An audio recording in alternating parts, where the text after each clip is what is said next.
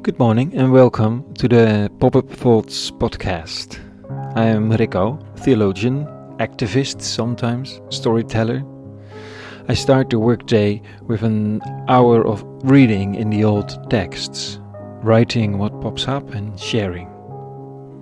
And it always starts with a title, this time, The Divine Kind. Pop Up Thought, Wednesday, May 20. 2020.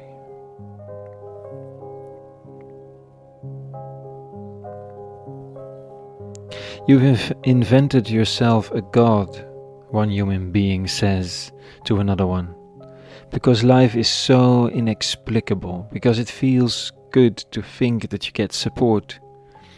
You have proje- projected a deity into heaven because all the inexplicable can be put there. You've drawn yourself a god, a powerful entity, to be able to lay down your own will on other people too. You, man, invented God.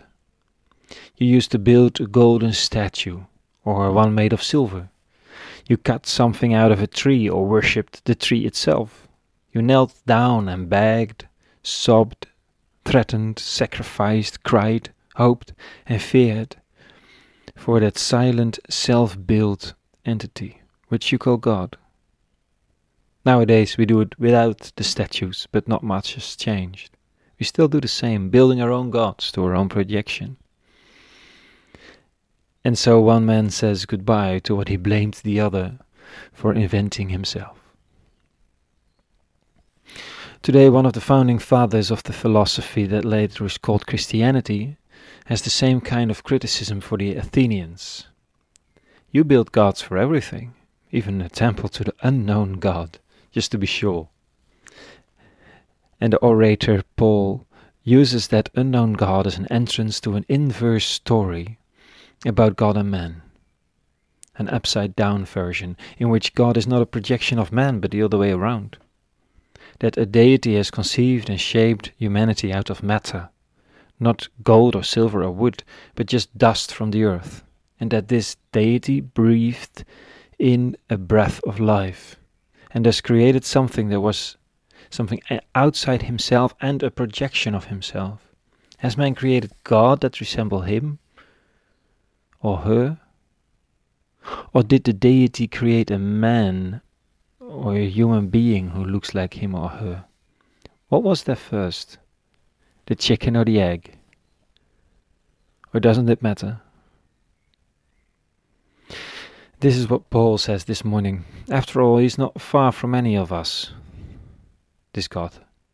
For through him we have life, movement, and being. As some of your own poets have said, for we are of his offspring. According to Paul, man is a divine species, the spark that gives us life and consciousness, that makes us reflect, know morality, feel responsibility, not only for one's own, but also for the other, for that which surrounds us and in which we dwell. That's the divine spark.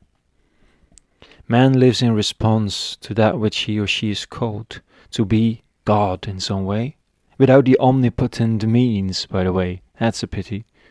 It's all only temporary, limited, clumsy at times, but divine in its responsibility, service, love.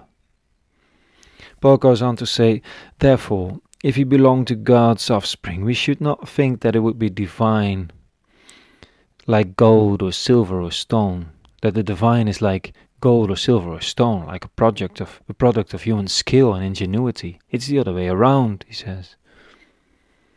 Maybe it's like this the human body is the material into which the deity has carved an image of himself or herself. Not to worship but to love, not to kneel down, but to ask and invite to cooperate. It was not man who made idols in the first place, but the Godhead himself, according to Paul. And that idols walk on two legs, exist in man and women, and have a commission. The God of Abram, Isaac, and Jacob, the age old force behind everything, who vibrates in the movement of all the cells from which our world is built, who is perceptible in the thunder and violence of immense natural phenomena, who beats in the heart of the rhinoceros and whales, who is visible in the structure of insect eyes and leaf veins, who has handed himself over to man. Does the deity kneel before man in hope of blessing? Hmm.